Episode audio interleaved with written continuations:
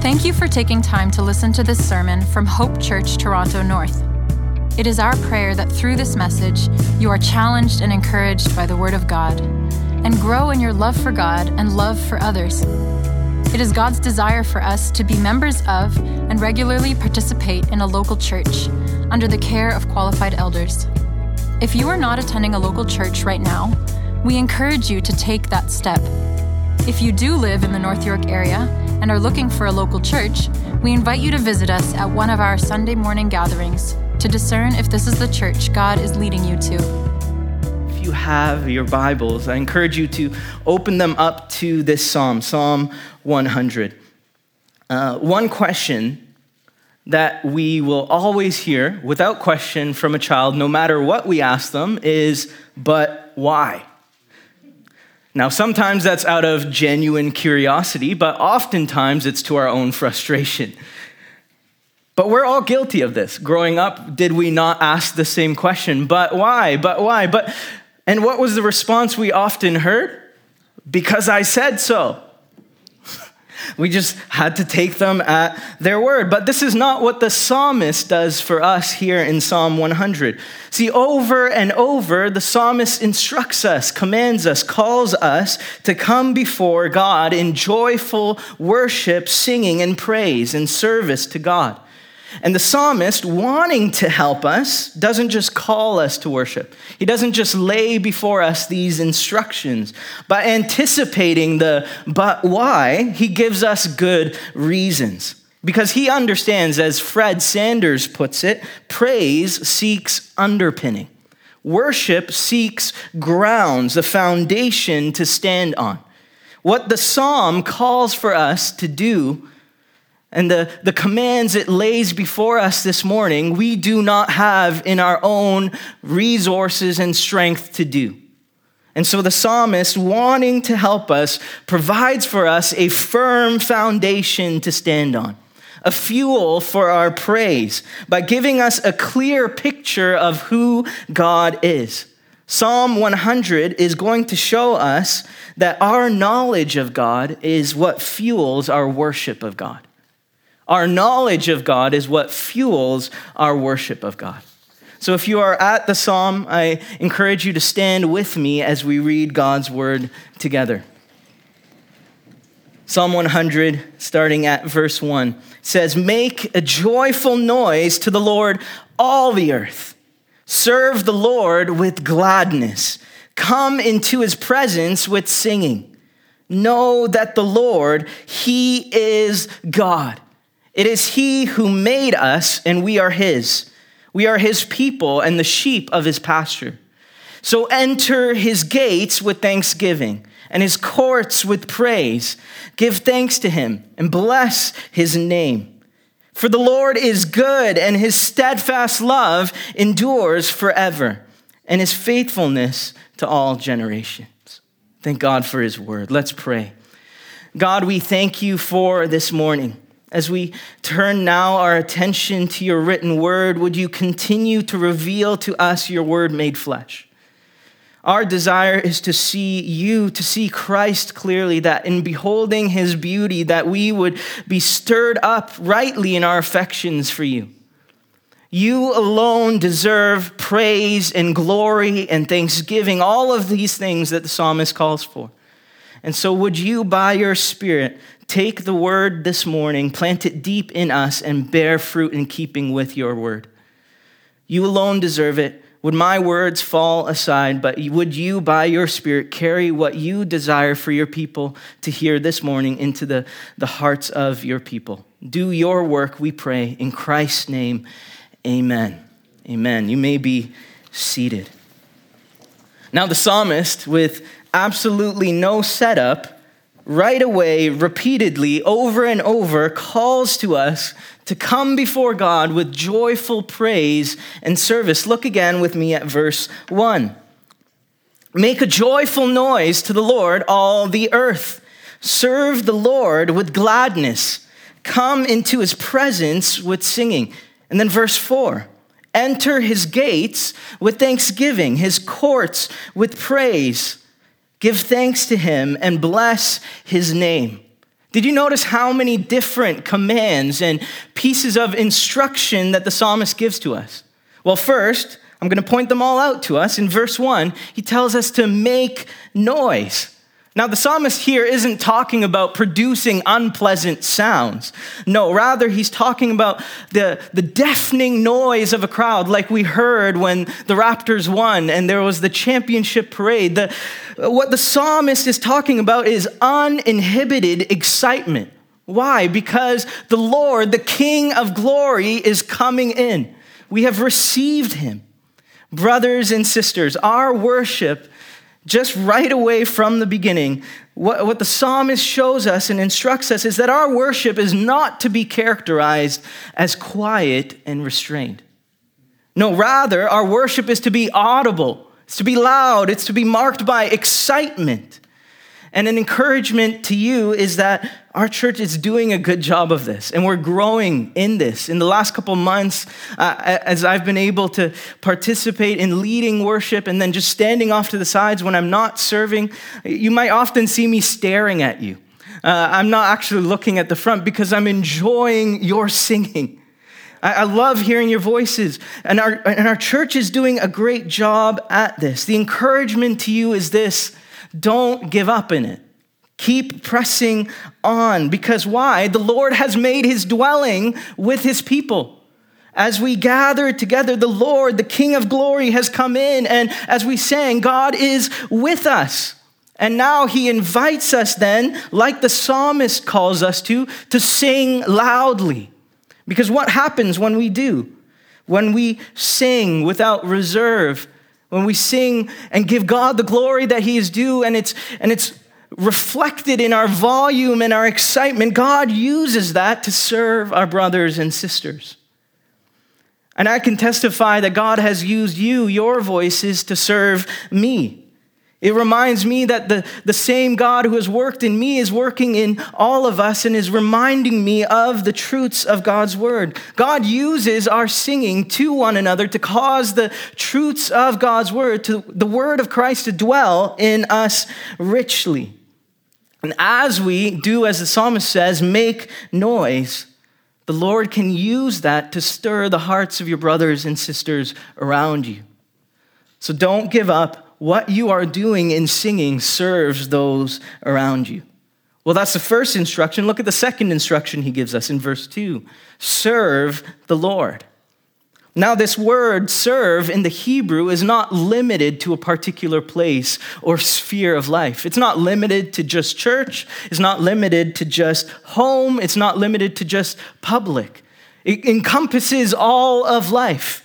Well, Christian, what that means for us then is that there is no place, no gaps in our life that are not reserved for the worship of God. All of it is claimed by Him as worthy for His worship.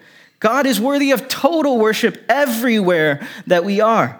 All that we do, no matter where we are, we are to, as Paul says in Romans 12, present your bodies as a living sacrifice holy and acceptable to God, which is your spiritual worship.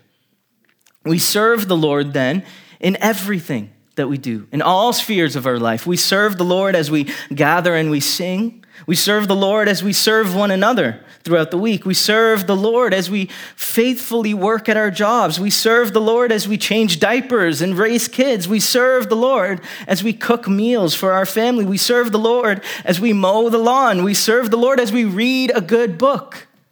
We serve the Lord when we enjoy the good gifts that He has given to us to His glory. All of our life, then, is countless opportunities to serve the Lord, as the psalmist calls us to. Thirdly, in verse 2 again, he tells us to come into his presence. And then in verse 4, he uses the same verb, and, and it's translated for us as enter his gates, his courts. See, the psalmist now is directing us to seek the face of our God to seek communion with him.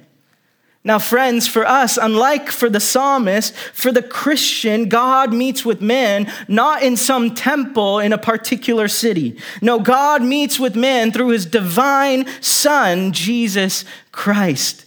And through faith in that Son, in the divine Son, having been united to Christ by faith, and through the work of the Holy Spirit in us, God communes with us. And He dwells in us, in each believer, but also in the gathered church, which is God's house. So, the way we then commune with Him, we do that daily as we pray, as we read God's word. But a primary way that we dwell and we commune with God is by coming into His house, where He promises where He dwells. Now, notice in all of these instructions that He gives to us, the psalmist wants us to do all of these things in a particular way. He doesn't just issue us instructions, he gives us a particular attitude that should accompany those actions. Verse 1 make a joyful noise. Verse 2 serve the Lord with gladness. Come into his presence with what? Singing. Verse 4 enter his courts with thanksgiving and his courts with praise. Our response to God is to be marked by joy. God is concerned not only by the efforts and the sounds of our mouths and our hands, but also the attitudes of our hearts. Christian, brother and sister, this is what mature obedience looks like. Mature obedience. See, immature obedience is satisfied with just duty.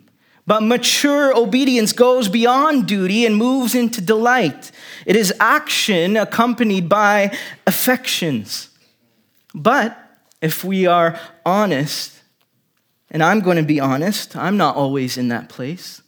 If we're honest, most of us, we aren't always in this place where our hearts are always overflowing with affection so that we can accompany what we know to be good with a right attitude. So, what do we do then?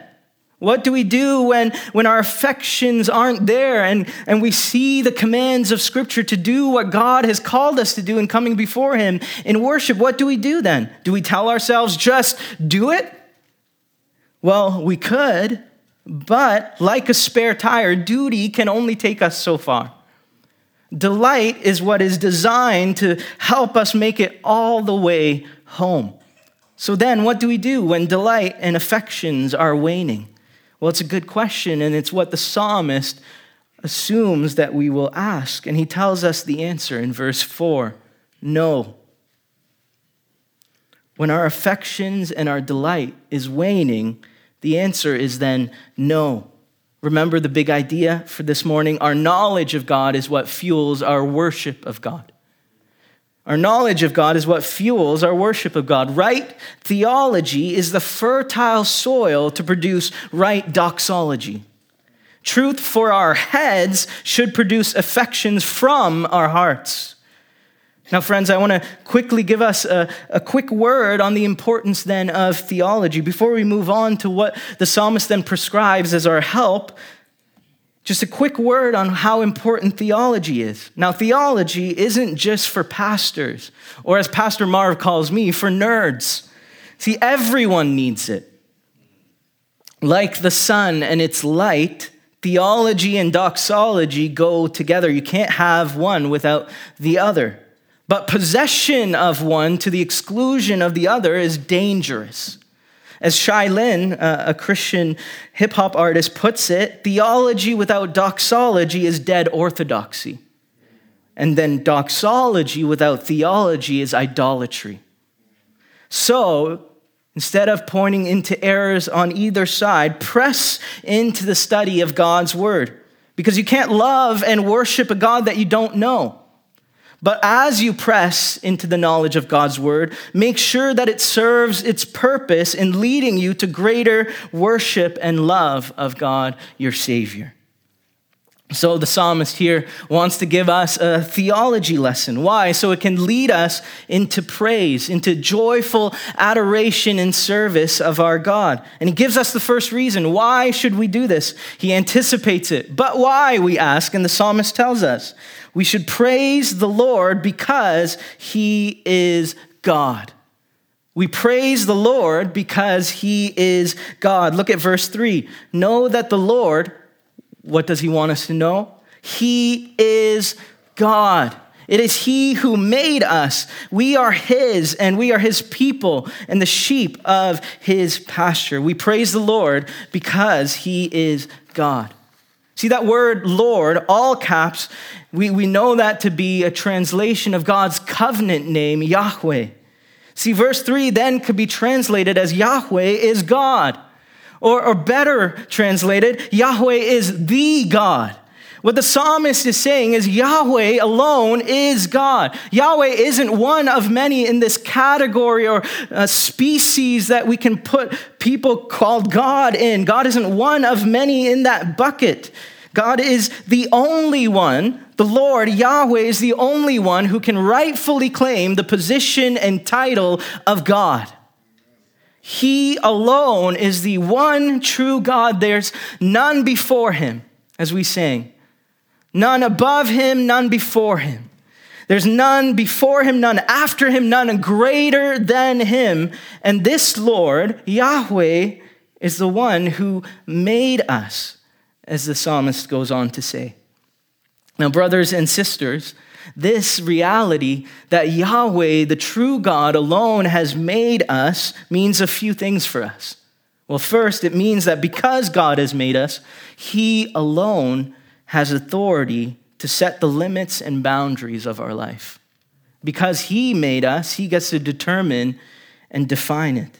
He defines when life starts, He defines how we use our money, He defines what gender is.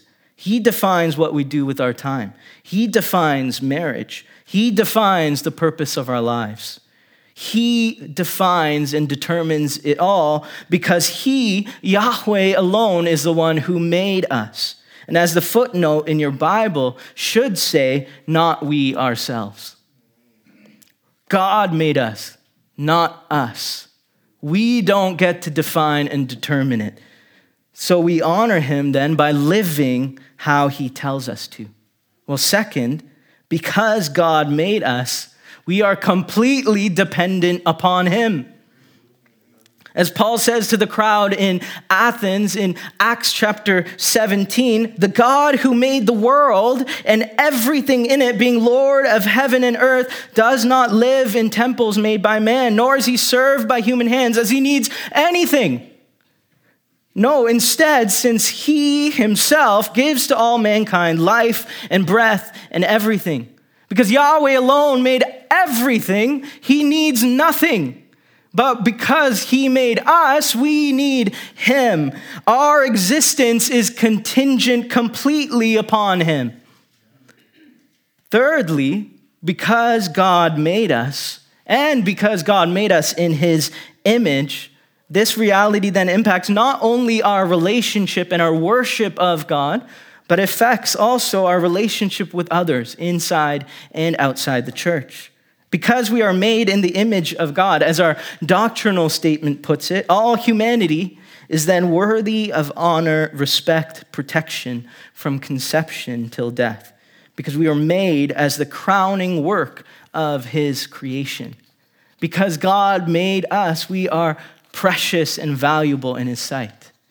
Our common origin, then, having been created by God in his image, then destroys any grounds that anyone may have for hatred or discrimination.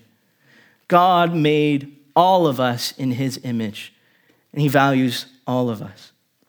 Now, the psalmist continues Not only are we made by him, we also belong to him. We are his people and the sheep of his pasture. The psalmist is making it clear not only have we been made by him and completely dependent upon him, but we belong to him. We don't belong to ourselves. God stakes his claim on everything that he has made.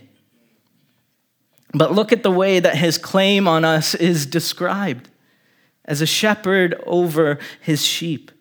God sustains and provides generously for all that he has made. Friends, whether you are a believer or not, there is nothing that we have that we did not receive from the generous hand of the divine shepherd.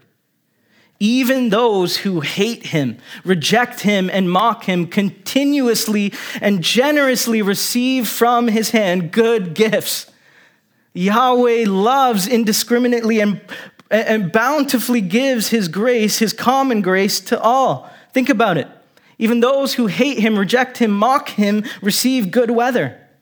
They receive good food, the company, and the love of friends and family. They enjoy rest. They have possessions. God gives indiscriminately. Now, his example should then inform us, should it not, of how we love our enemies? But, friends, this is God's abundant generosity. The way, as a shepherd, he cares for all that he has made, is what makes sin so outrageous. We have rebelled against and, and rejected Yahweh, the true God, the one who has made us, and the one who continues to provide for us and sustain us. And rather than receive him as a good shepherd, we, like sheep, have gone astray. But it's this outrageousness of sin then that what make, is what makes then the grace of God in Christ so amazing. See, Jesus, the good shepherd, by his work on the cross, makes us into new creation. He makes us again. He purchases us by his blood so that we might belong to him. He gathers us together into his fold, his sheep, his new people, the church, and then continues to care for us and watch over us and sustains us until we make it home. And for this, then, he is worthy of all our praise. Because, this, as the psalmist points out, we praise him not only because he is God, we praise the Lord because he is good. We praise the Lord because he is good. Look, at, look with me at verse 5. For the Lord is what? Good. And his steadfast love endures forever his faithfulness to all generations. While verse 3 shows us God's sovereignty and authority, verse 5 shows us why we can delight in that sovereignty and authority. He is not like a mad king who abuses his power in all that he does. God is good, faithful, and loving. And all of it lasts forever. Brothers and sisters, unlike you and I, whose goodness, love, and faithfulness, like the waves, wane in, out, in and out, like the wind changes directions and course throughout the day, God's goodness and love and faithfulness never changes. We have, ne- we have no reason, we never have to fear that one day God will turn out to be evil, or that he will be unjust or unreliable. See, it is God's unchanging nature and character that makes his authority and power good news for us as a people who are always changing. God's divine immutability is one of our faith's prized possessions.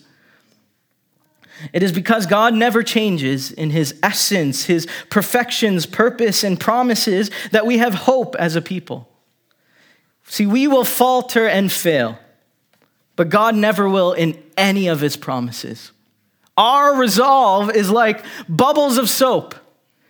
But God is a rock, and he never changes in his commitment to us. Our love often grows cold. But praise the Lord that his mercies and his compassions never fail. Because God does not change, as it says in Malachi, we are not consumed. Praise God. The Lord's immutability is the believer's comfort and hope that goodness and mercy will follow us all the days of our life, not just some of it. God does not change, and so we can trust in his promises to the very end. See, the psalmist wants to remind us that because God never changes, God in everything that he does will work in the fullness of goodness, love, and faithfulness to us, his people. Christian, God was this way for the psalmist.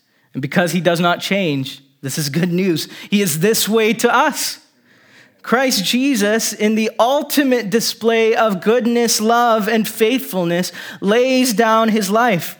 And do not be mistaken, this wasn't a sign of weakness, but rather of power, because he laid it down. No one could take his life from it. He used his power in a display of love, goodness, and faithfulness to us.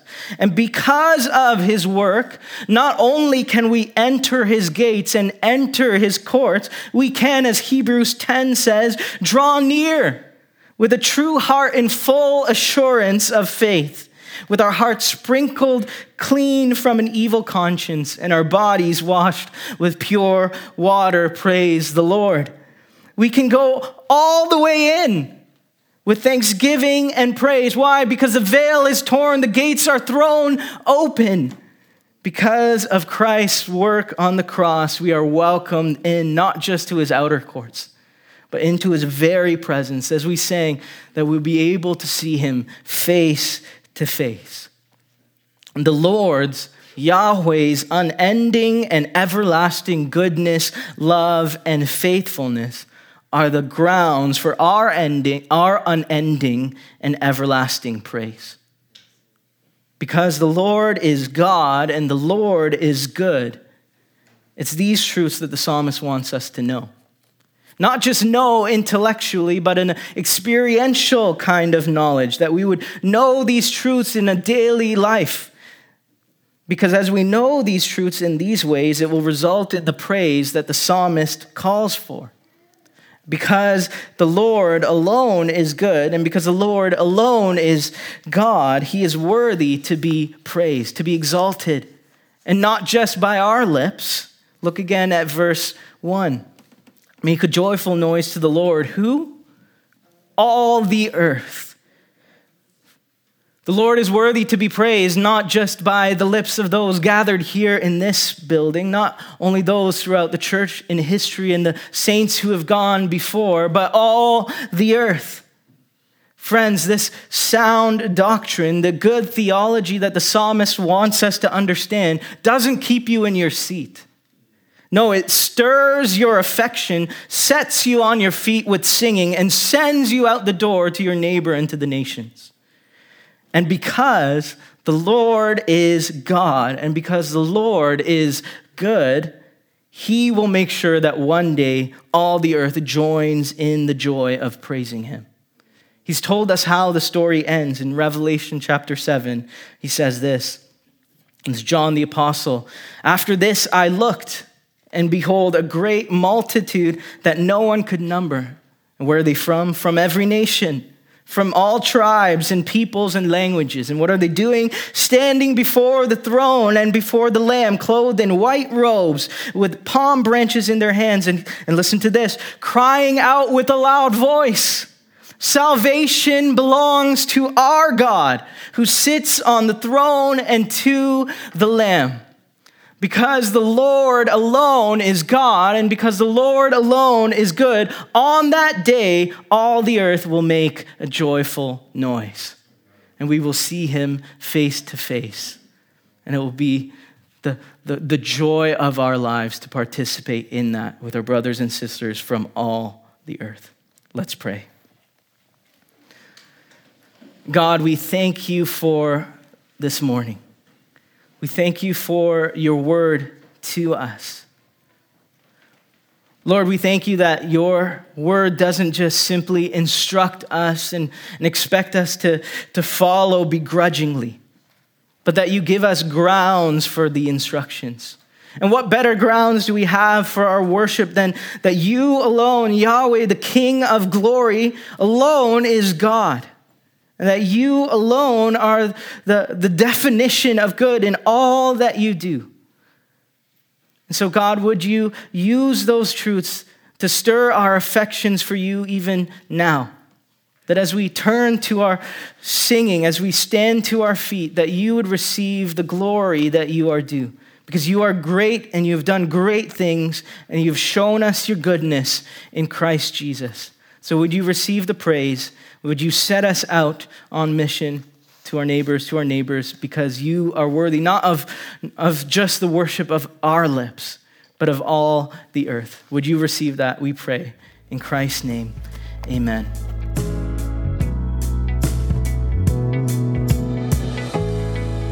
For more resources or information about Hope Church, visit hopetorontonorth.com.